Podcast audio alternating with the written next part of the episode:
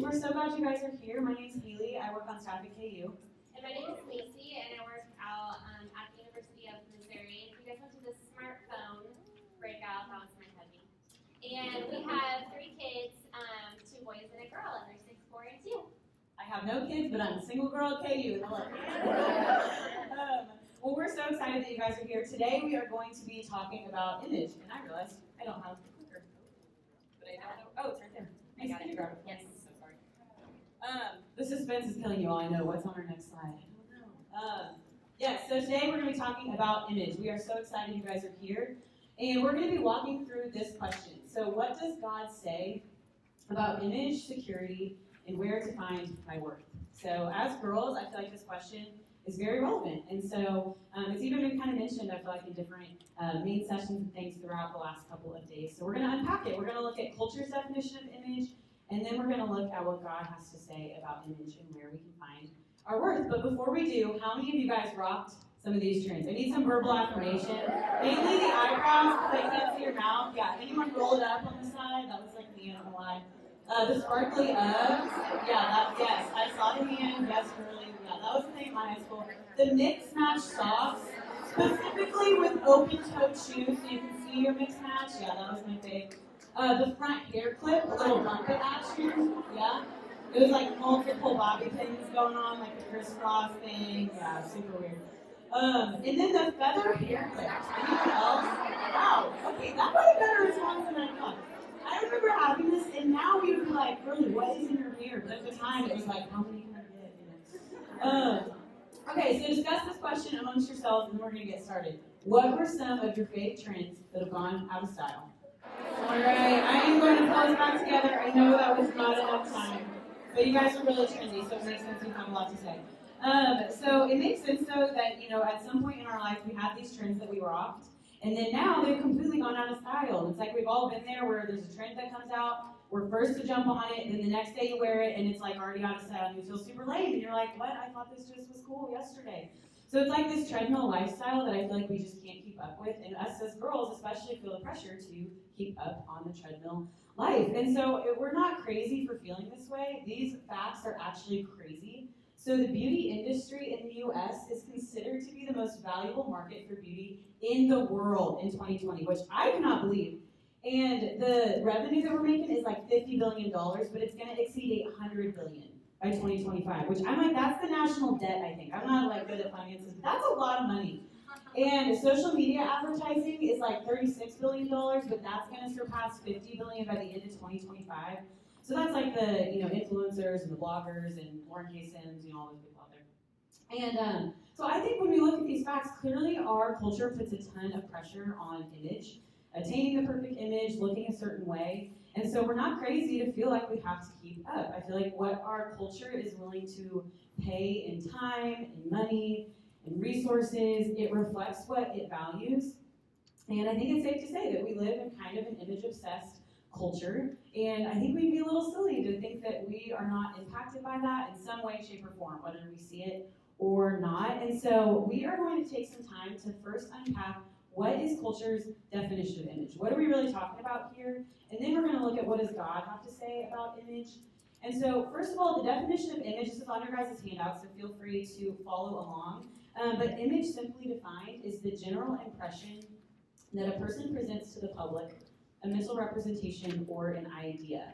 And so, image, a couple things stand out to me when I first look at this definition. And the first thing is just that it is intangible. So, you guys can follow along some of those blanks at the top of your handout, but image is something intangible. And so, image is an impression, or this perfect image is not something that we can tangibly grasp, define, or attain. So, that's the next blanks on there. But we can't grasp it, define it, or attain it. And so, because no one has set a standard for us of what this perfect image is, it means we are constantly trying to figure out have I attained it? Where am I at? And how can I attain this perfect image? So, it's intangible. Next is just that it's inconsistent and constantly changing with the culture. So it's inconsistent and changing with the culture. And I think we see this in our trends. Obviously, when we were in seventh grade rocking some of these things, we thought we looked awesome. But now we look back and we're like, what was I wearing? That's so embarrassing. And it's because our, our culture is constantly changing its opinion on what is valuable and acceptable. And so it leaves us feeling like we have to keep up and constantly pivot and change. And so it's inconsistent. And lastly, image is a mirror and it shows a reflection.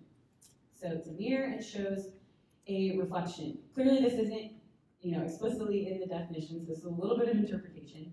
But when you think about a mirror, a mirror reflects an image. And so when we think about image as a mirror, it means that our image reflects our appearance, character, actions, and presents an impression to those around us. And so, because of this, in our culture, the way that it has defined image, it has made it so that our eyes are constantly having to be fixed on ourselves because we are having to constantly think, what kind of image am I portraying to people? What do others think of me? Am I giving off the right image? And so, unfortunately, this sounds a little harsh, but it has kind of led us to have our eyes fixed only on ourselves, wondering what we are reflecting in our image to those around us, leading to insecurity and anxiety. And so, you know, we feel this anxiety and wondering, are we keeping up? But we also feel this insecurity of comparing ourselves to others and wondering what our image is like. And so, um, for the next couple of minutes, we're just going to walk through okay, where are we tempted then to build our image? I know we're rolling pretty quick, but we got a lot to cover. So, um, buckle up. So, the next couple bits um, on your guys' handout, there's a lot of blanks. So, feel free to write whatever you want. Take a picture of the screen if you don't have time, know, whatever works for you. But we are just going to walk through um, a, diff- a couple different places that we feel like, you know, us as women, me and Macy are thinking, okay, where are we tempted to build our image on? And we can make this list because we're girls and we get it, and we have been there or we are there. And so we're not making this list saying these things are bad in and of themselves. That's a quick disclaimer. Um, but a lot of these areas, in and of themselves, they're not bad. But when we try to find our image uh, in them and them alone, then we're always going to be left wanting more and feeling unfulfilled. And so that first area is in our reputation. Uh, our reputation. And so our definition of, of reputation, just so we're all on the same page, it is the beliefs or opinions that are generally held about someone or something. It's from Webster, nothing fancy. So reputation, um, and it's interesting because reputation, the definition is super similar to the definition from image, where it's very intangible. It's someone else's opinion of me. I can't see it, and I certainly can't control it. And so, if we build our image around our reputation only, it leaves it so that when someone else's opinion changes about me or I do something that jeopardizes my reputation, it all comes crumbling down and then our image is crushed. And so we just see that it is this moving target that is really inconsistent. And so I'm just going to read off a couple ways that maybe this could play out. And this could be a totally new concept for you. And that is totally okay. So as we're walking through some of these things, if this is something you have never thought about before of, oh, am I building my image in this area? It's like, that's okay. I encourage us all to just kind of like think, okay, is this could this be true in any area of my life, and what does this look like maybe for me? Um, but maybe this could look like a couple different things, but maybe it's having our primary motivation be, you know, wanting to look good in the eyes of others, whether that is social media, who we associate with, choices that we make, but ultimately kind of being driven by how we will be appearing to other people. Maybe it's feeling controlled by fear, whether it's rejection from others, if we like own our faith, say we've been growing in our faith for a while, or even just the approval of others, fearing that. Um, or maybe it's just feeling like our reputation is just distracting us from really important things in our life, namely our relationship with God. Um, and so, a key question that we could ask ourselves I don't know if you guys can read it on the screen, um, but just do I find myself frequently asking the question, how will this make me look, and will this help my reputation? So feel free to take a picture of this if you want to, but um, that's kind of a key question that we can ask ourselves to know, are, am I building my image around my reputation alone? And the next area is in our resume. And so that's the next R on your handout is resume. And this could be success, leadership, leadership positions, jobs, internships, whatever it might be. But I think we are tempted to want to find maybe our image, some of us, um, around our accomplishments and what we have done.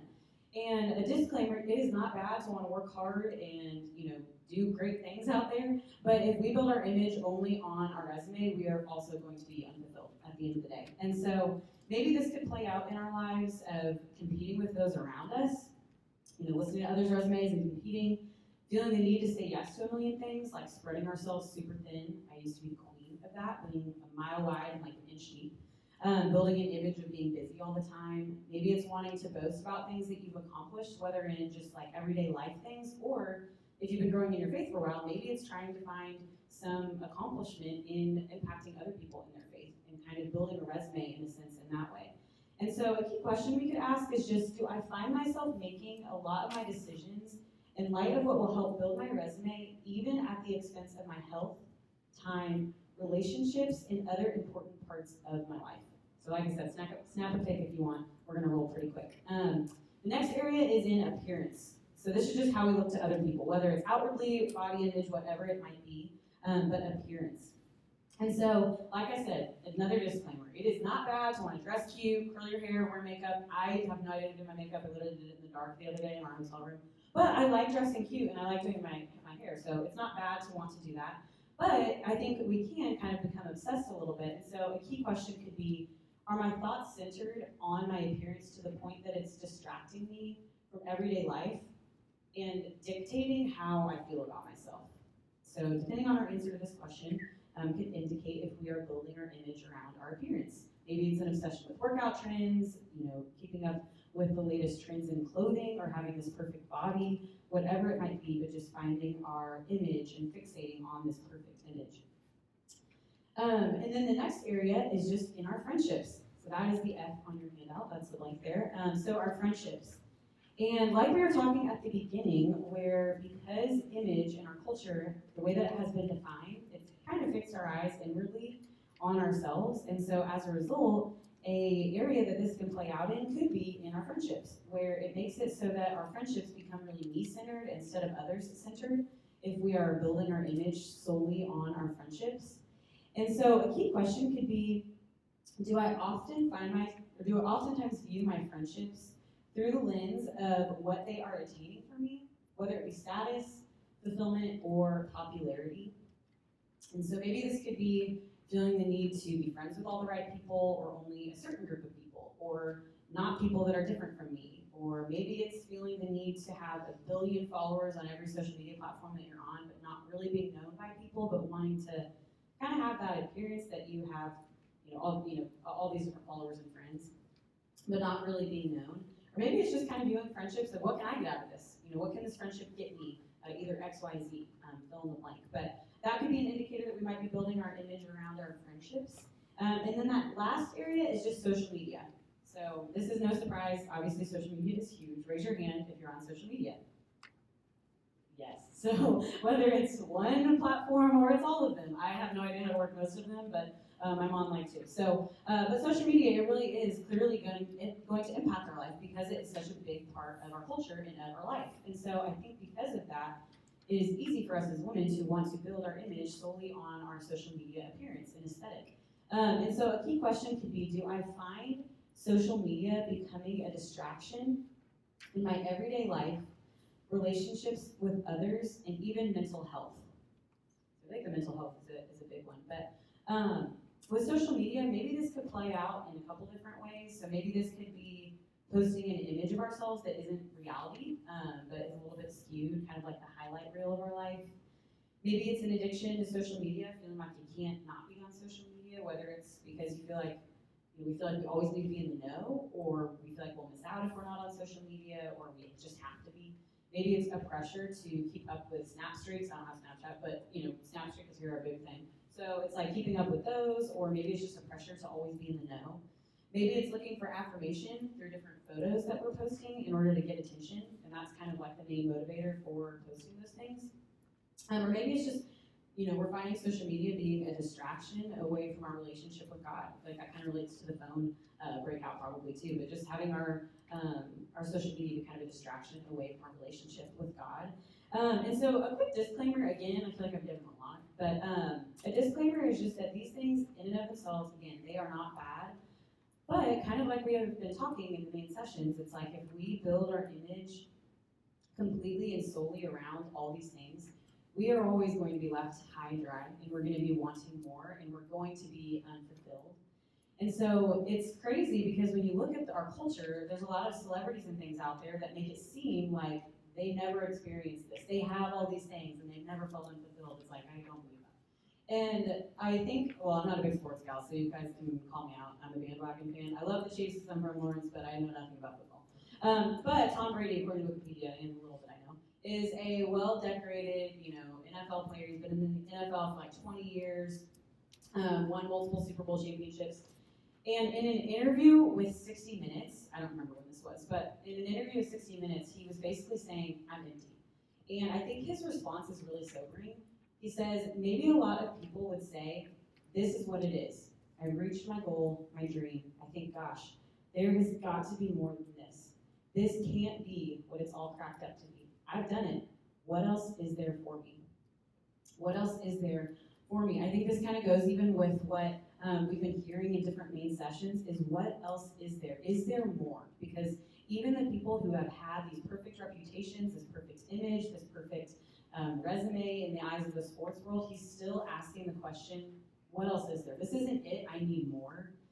And another example of this is Selena Gomez. So I, I feel like a lot of people are big fans. And Selena Gomez had a quote specifically talking about social media. But she said, I had to stop because I had everything and I was absolutely broken inside. And I think that is a very sobering thought to just think, wow, we can have the perfect reputation, the perfect appearance, the perfect um, friendships, resumes, social media profiles, and we can still be absolutely broken inside and be asking the question, is there more? And Macy is going to walk through where that more is found, but I think what we are ultimately looking for is these four things. So these are those blanks within your handout. That's just what are these underlying desires? I think as women, it is to be known and loved, to belong, to have purpose, to be secure. So we are looking for these things, and when we are running to find them in all of these areas that we just talked about, we are not going to have them met fulfilled. And I can speak from experience because I know for myself that I have always been left unfulfilled when I have run to these things. Um, but there's another option. And so um, for a quick minute, we are going to do a little bit of reflection um, and just think amongst, just for yourself, which area am I most tempted to build my image on and what underlying desire is revealed in that area. So maybe take 30 seconds and think about that for yourself. All right, I'm sure that was not enough time, uh, but I'm going to bring this back together. So if you're kind of left on a cliffhanger and you're like, okay, well, where's the more? Where do I find these desires met? Clearly, our world is letting us down because every time it tells us to go back to these things, we are left empty. And so there has got to be a lasting solution for more, and there is. And so Macy is going to walk us through how we find these desires met. Awesome, thanks, Kaylee. Okay, so yes, when we think about image, I kind of think of it as like a new age topic, and something that we're talking a lot more about in this generation than we ever have in the past. There's just so many more platforms for us to um, present ourselves and create an image on that probably the previous generations or decades they haven't really had these things. And so what's really cool and kind of neat is that God actually talks about image in the very first chapter of the Bible. And he talks about image even specifically when it comes to creating mankind. And I think that's amazing. And so I love that God did this because I think in order for us to understand who we are and how these underlying desires are to be met, that we needed to go back to see how we originally created and designed. Because the world would tell us that we are to reflect ourselves, that we are to, you know, build up our own name and craft this person to the world built on ever-changing and shifting things. But God tells us something different. And so I'm excited to explore that with you. So let's go back to how it all started. And that is our next slide. We're going to look at Genesis 1 27. It says, So God created man in his own image. In the image of God, he created them. Male and female, he created them. And so God created us not to reflect our own image to the world. And that, I think, is a little bit of a liberating thing, knowing that it's not about us, right? But that he created us to reflect him to the world, that he wants to take up residence in our heart and then reflect his image to the world. Well, we're going to take a look at two words in this sentence that I think are going to help us unpack and understand this a little bit more of what does it mean to be created in God's image. So, created, very simple, to shape or to form. A verb. Okay, so when you guys think about creating something that holds great worth and great value to you, you're going to take a lot of time, care, and intentionality to create that thing. Whether it's a meal that you want to cook for dinner, or a piece of art, or pottery, whatever it is, you're going to take a lot of care and time to do that. Why? It's because that thing holds a lot of value. because you care deeply about it. And I think in the same way, God views us that way. That He cares deeply about every single one of you. That He loves you so much that He took great time, care, and intentionality to create you inside and out. And if you guys want to put a little reference on your page, um, at some point, go to Psalm 139 and it unpacks this whole idea of God creating you and that you are fearfully and wonderfully made and that He loves you deeply and that He knows all the thoughts you think, all the feelings you feel. And so this meets an underlying desire for us, right? To be known, to be understood, and also to belong. And so if we have a creator and we are created, we belong to someone and we belong to Him. And I think that's an amazing truth. And Psalm 139 unpacks that a little bit more for us. I love this box because it says it succinctly. We have a God who thought of you, created and crafted you with great care and intentionality. This means that you have great value and are fully loved by your Creator. And I think that's beautiful. The next word we're going to look up is image. Okay, so it says Hebrew right next to it. That's kind of random. But the whole Old Testament was written originally in the language of Hebrew. So we're going to take a look at the Hebrew definition of image. And it says it's an unused root meaning to shade, a phantom, or figuratively, an illusion, a resemblance, hence a representative figure. And so this totally changes our purpose. Instead of living for self and to promote self, that we get the opportunity to reflect God to the world, that we are called to resemble Him and to be a representative figure. How amazing is that? So, this kind of takes us off the treadmill lifestyle of always having to keep up, where I think there's great security in um, reflecting God's image to the world because God never changes. He's the same yesterday, today, and forever. And so I think this meets some underlining um, desires is to have purpose to have great security, and it's found, I think, in um, reflecting God's image to the world. Well, we can reflect God in a couple different ways in multiple ways, but I'm only going to talk about three. Um, the first one is physically, the second one is spiritually, and the third is morally. And so, physically, in the Bible, it talks about God having eyes that move to and fro throughout the earth, looking to those that fully love Him. It talks about the face of God multiple times, and it also references um, in um, Isaiah 59 1 that God's arm is not too short to save. Well, we have eyes, we have faces, we have arms. So God created us physically to help us understand his nature a little bit more. And also, it says God is spirit. Well, we have a spirit inside of us, so we understand a little bit of that dimension.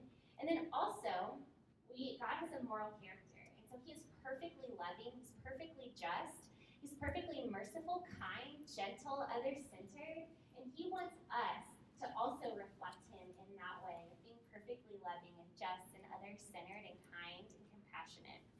And so I think that is amazing. And so when you guys think about this unused root meaning to shade, I was thinking, how does this, how does a shade relate to image? That seems random. But then I got to thinking about a tree, a, a huge oak tree in the middle of a field. And so you see the shadow that's casted on the ground, and if I were to go sit underneath the shade of that oak tree, and I look down at what image is casted on the ground, what image do you think would be casted? Is it mine? No. It's the oak trees. And I think in the same way, God is asking us to come underneath his shade, his shade of protection, his shade of leadership, of love, of authority, so that reflect himself to the world through us. And I think that is beautiful. I think that's an amazing parallel and helps us better understand what does it mean to be made in the image of God and to reflect Him to the world. Okay, so image is a lot different um, on God's terms than it is the world's terms. So image is something tangible. We can look at the Bible and see who God is. That is tangible, and we can reflect Him to the world. It's consistent and it's never changing. Like I said before, God never changes, and He's the same always. And so I think that helps us see that our underlying desires can be met through God alone, that we are known and loved, that we belong to a creator who loves us deeply, that we have great purpose, by reflecting Him to the world, and that we can be secure in Him alone. And so let's take time to reflect and discuss this question What stands out to you about God? Um, and it says how He has made us and how we can meet our desires. So go ahead and chat with the people next to you about that. All right, we're going to bring it back here. Um, I know it's never enough time to talk about these things. But when we think about the perfect image of God and the way we were created to reflect Him perfect, perfectly to the world, when we walk out the doors of our home, when we look at the news, the perfect image of God in every way all the time? No, they're not. And for sure this year, we've seen a lot of brokenness in our culture and society today. So when I think about a perfect image, we brought a mirror. And so here's a perfect image, and it reflects each one of you in a perfect way. But then when we think about the brokenness that we see in our culture today, here's the mirror. And if we were to look into this mirror, we would still see parts of us, right? But we would see a distorted picture of who we are. And so we look at society, we definitely see um, pieces of good, and we see glimpses of God in um, our society. But we don't see a clear picture because we see a lot of brokenness, or maybe we felt a lot of brokenness, or maybe we have, and each one of us do have some brokenness in our life and in our heart because of sin. And the Bible actually talks about sin, and it is, first of all, I was going to talk about how image becomes self centered. So, because of this brokenness, we've no longer reflected God to the world, we've reflected ourselves. So self has become the thing that we've reflected, and that's been what we've built our image around. And so because of this, we have sin. And sin, um, a good description of it is Jeremiah 2.13, and you've seen this because Maddie B talked about it in one of the or one of the main sessions. But it says, My people have committed two sins. They have forsaken me, the spring of living water, and have dug their own cisterns, broken cisterns that can hold no water. And so the word forsaken here literally means to turn your back on. So we, it says, because of sin in our lives, so we have turned our back on God. And we've turned our back on the worth and the value He offers us in the life and the love that He offers us, that we've turned our back on Him and that we've run after broken cisterns. So what is a cistern? A cistern is a well that's dug in the ground meant to hold water. But if it's broken, obviously it can't hold water. And so some of these cisterns are what Haley even talked about with us at the very beginning. So like reputation or appearance or friendships or social media, that we've run after these things to meet our underlying desires of belonging, to feel loved, to feel secure. And what God is saying here is that they don't meet them, that it's not even possible. But we've forsaken the one source that can meet all of those needs, which is pretty crazy. And so, Charles Spurgeon actually is a um, well, he's very popular um, in Christian circles. He was a, uh, lived a couple hundred years ago, but he is an amazing man who wrote this quote. I think he's onto something. And it says, "Men and women are in restless pursuit after satisfaction in earthly things. They turn to another and another of earth's broken cisterns, hoping to find water where not a drop was ever discovered yet. And I think he is. I think this is some there's some truth here to that that we have to keep running back to the worldly things because they don't ever fully satisfy. And so let's um, discuss this question. How do we see this brokenness reflected in our culture around us today? Go ahead and chat about that. Okay, let's bring back together. So we see this brokenness in our world. And what this brokenness has done is separated us from God. Since we turned our back on Him, it has separated us from God. And sin has broken that relationship with God. So who can redeem us? How can we restore this broken mirror that each of us have in our lives? And so we are going to look at there was one man who came to this earth that lived a perfect life. And he had the perfect image of God and reflected it perfectly to the world around him from the day he was born to the day that he died. And he was fully God and fully man. And in Colossians 1, this is God's solution. In Colossians 1.15, it says, The Son, Jesus, is the image of the invisible God, the firstborn over all creation. And from the very beginning of time all the way until Jesus came to earth, there was not one person who had a perfect mirror that reflected God perfectly. And so here Jesus came to this earth, and he was, this is what I love, he was 18, 19, 20. At one point in his life, he never sinned. He never had a bad thought. He never was insecure. He never thought badly about someone or judged someone or compared himself. He literally was. And so, because he was perfect and had no sin himself, he was able to take all of our sin. And so, 2 Corinthians 5:21 said, God made Jesus, who had no sin, to be sin for us, so that in Jesus we might become the righteousness of God. And we say that this verse is the great exchange verse. And what I mean by that is that Jesus takes all of our on the cross. And then if we enter into a relationship with him and submit our lives to him and make him number one priority, then what happens is he credits us all of his righteousness. And so what was broken and severed before in our relationship with God, which was sin, and had broken that relationship, Jesus has mended.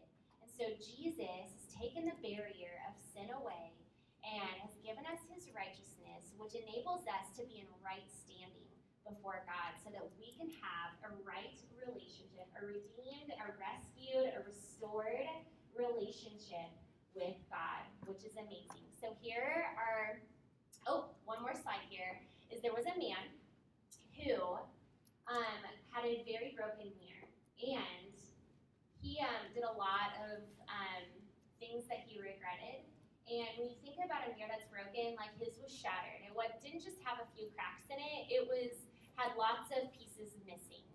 And he uh, recognized that Jesus died on the cross for him, and that was personal to him. That the cross meant something. That Jesus, when he died, had this man in mind. He had each one of you in mind when he died on the cross. And so what he did is written in Galatians 2:20. And it says, "I have been crucified with Christ, and I no longer live, but Christ lives in me. The life I now live in the body, I live by faith in the Son of God, who loved me and gave himself for me." So this was Paul, who wrote a lot of the New Testament. But he had a life before Christ that was a shattered mirror. And so when Jesus came into his life, and redeemed him, this is how he responded. He took self out of the picture. He said, No longer am I going to live for myself anymore. No longer is self going to be the priority or my passion or anything like that. I'm going to put Christ at the center. So Christ now is going to be my everything. He's going to be my purpose. He's going to be my priority. And he's going to change my perspective. And I think that that's amazing. So that we no longer have to live for a self centered image, but we can live for a God centered image. So, main points here Jesus was the image of God and had no sin. Jesus became sin for us and gave us his righteousness. We are no longer to live for ourselves, but to live for God. So, these are the main points from those verses that we want to take away, which is awesome. So, we get to set a new direction. If we come into a relationship with God and surrender our lives to Him, what happens? Well, we're going to be able to set a new direction and see this image that's broken become restored. And this is amazing. God plays a role in this, and then we also play a role in seeing our image restored. So let's look at God's role. 2 Corinthians 3:18 says, And we who with unveiled faces all reflect the Lord's glory are being transformed into his likeness, or image in a lot of different translations, with ever increasing glory which comes from the Lord who is the Spirit. So, what God does is if we commit our lives to him, he puts his Holy Spirit in our hearts. And the Holy Spirit goes to work. He goes into every area of our life, mending these broken cracks and these chips and the pieces missing in our life. And I think that's amazing. So, five years ago, my mirror looked more cracked than it does today. And hopefully, in 10 years, my life will look less cracked than it does today. Because why? The Holy Spirit is at work in making each area of my life look more and more like Jesus. So, what is our role in this, you ask? Well, 2 Timothy 2.22 talks about this. It says, our responsibility is to flee the evil desires of youth and pursue righteousness, faith, love, and peace, along with those who call on the Lord out of a pure heart. So we are to flee anything that pulls us away from God or things that we would do or say or whatever that wouldn't honor God. And we are to change and shift directions. That we are to run after righteousness, faith, love, and peace. And this word righteousness, I think, is amazing because this word righteousness actually means running after who we were ought to be, how we were originally intended to be, a mirror with no cracks in it, which is amazing. And so God created each one of you with perfection in mind. And so he's saying, run after that. Run after the image I intended to create you in, which was to perfectly reflect me. And so that means that we're to run after things like faith, love, and peace. And then what how are we to do this? With people around us that are running the same race with us. People who will encourage us in our faith, people who um, are excited about the same things, and people who want to get to know God and that will create a synergy with us and make this race fun to run so those are some of the things um, that we are in our role and responsibility to do. So God has a role, puts His Holy Spirit inside of us, and then we have a role to flee those things that make, don't make us like God and pull us away from Him, and to run after these things with friends around us that will make us more like Christ as well.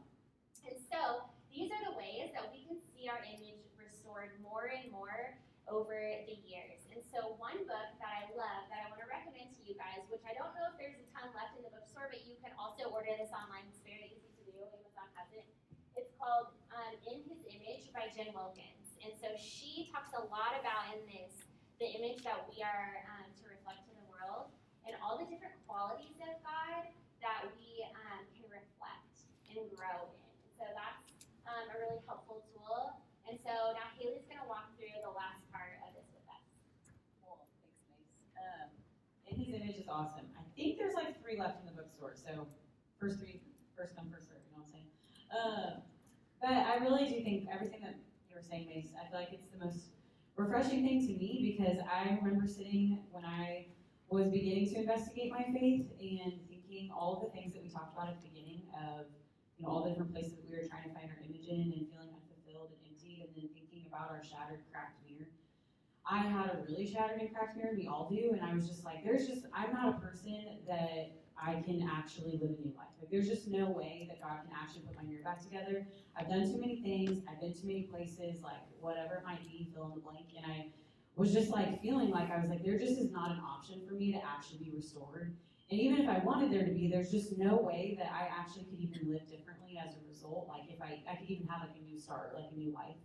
And so for me, I think it was just like the most refreshing thing in the entire world hearing about a God who is personal and what we've been hearing about the last couple of main sessions of a God who is personal and who wants a relationship with each and every one of us. And for me, sitting and thinking about Jesus for the first time and beginning to get to know who he was for real, I was like, oh my gosh, this God is so different than the God that I have heard about for my whole life and this God that I thought was wanting me to be this perfect person, put together, never make a mistake. It was like I never realized that the reason I was able to start a relationship with Jesus was because I couldn't earn it. And because my mirror was cracked, all I had to do was admit that I needed Jesus to fill my spot, to exchange his life for mine and his record for mine, and give me the ability then to have a fresh start and to set a new direction in my life. And so I am just so grateful for my relationship with Jesus because I didn't even know that it was possible until I was midway through my freshman year. And so we could be in a variety of different places. So if that's you, I totally get it. If that's not you and you feel like, like hey, I've been growing my faith for a while, but I'm just discouraged because I feel like I keep messing up with those things, it's like, I just think it is so refreshing knowing that we have the ability to have a relationship that is personal with the creator of the universe because of Jesus. And because of Jesus, now we get to live in light of who he is and we get to reflect him to other people. And so we thought it could be helpful to go through a couple practicals for us today. And so that first practical, um, yeah, feel free to jot these down, take a picture, you know, whatever you want to do. Um, but maybe the first step for you is just starting a relationship with Jesus. And so if you're sitting here and you're like, I've been thinking about it, but I, I don't know if I really made that decision to put Jesus at the center of my life and give him full control, it's like, hey, that is a great place to start. Because if we want to experience this life of fulfillment and you know more and, and all those things that we have been talking about, the first step is we have to enter into a relationship with Jesus in order to then experience all of those things. Um, so maybe that is a, a first step, that's an awesome first step. And then next, another practical could be just modeling our life after Jesus and living the way that he would.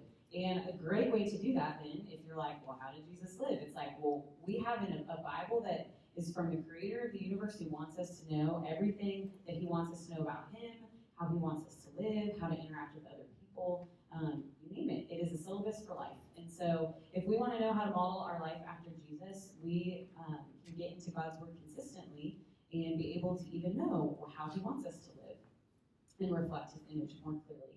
Um, another practical is praying. So God's word or the Bible is like him communicating to us, and prayer is us getting to communicate back to him. And so getting to know him through prayer. Um, maybe it's spending time with friends who encourage you in your faith.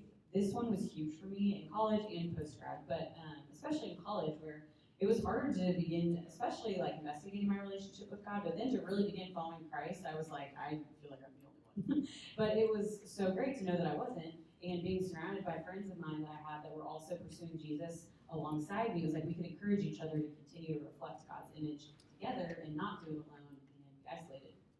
Um, and then maybe it's sharing our faith with others. Um, and I think it's cool even just thinking um, about the main session this morning, just that we haven't just been saved from something, but for something.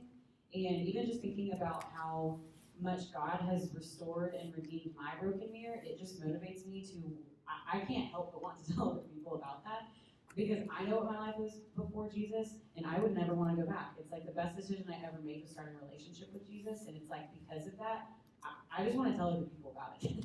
and the more that I do, the more I know Jesus, and the more that I love Him, and like want to spend time with Him. And so, a great practical could be just sharing our faith with others, just getting out out there and telling other people about how God has changed your life and impacted um, you, and sharing with it about Jesus and how to have a relationship um, with Him.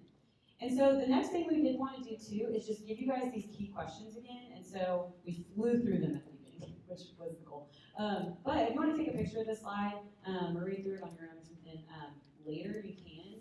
But we thought it could be helpful just to be able to have um, on your own to be able to kind of think through, like, hey, maybe one of these topics kind of hit nerve and you've never thought about it before. It's like that's totally okay. Um, but what could it look like then to take some of these key questions and reflect on them on your own and to think through, okay, how am I tempted to kind of craft my image on these different areas?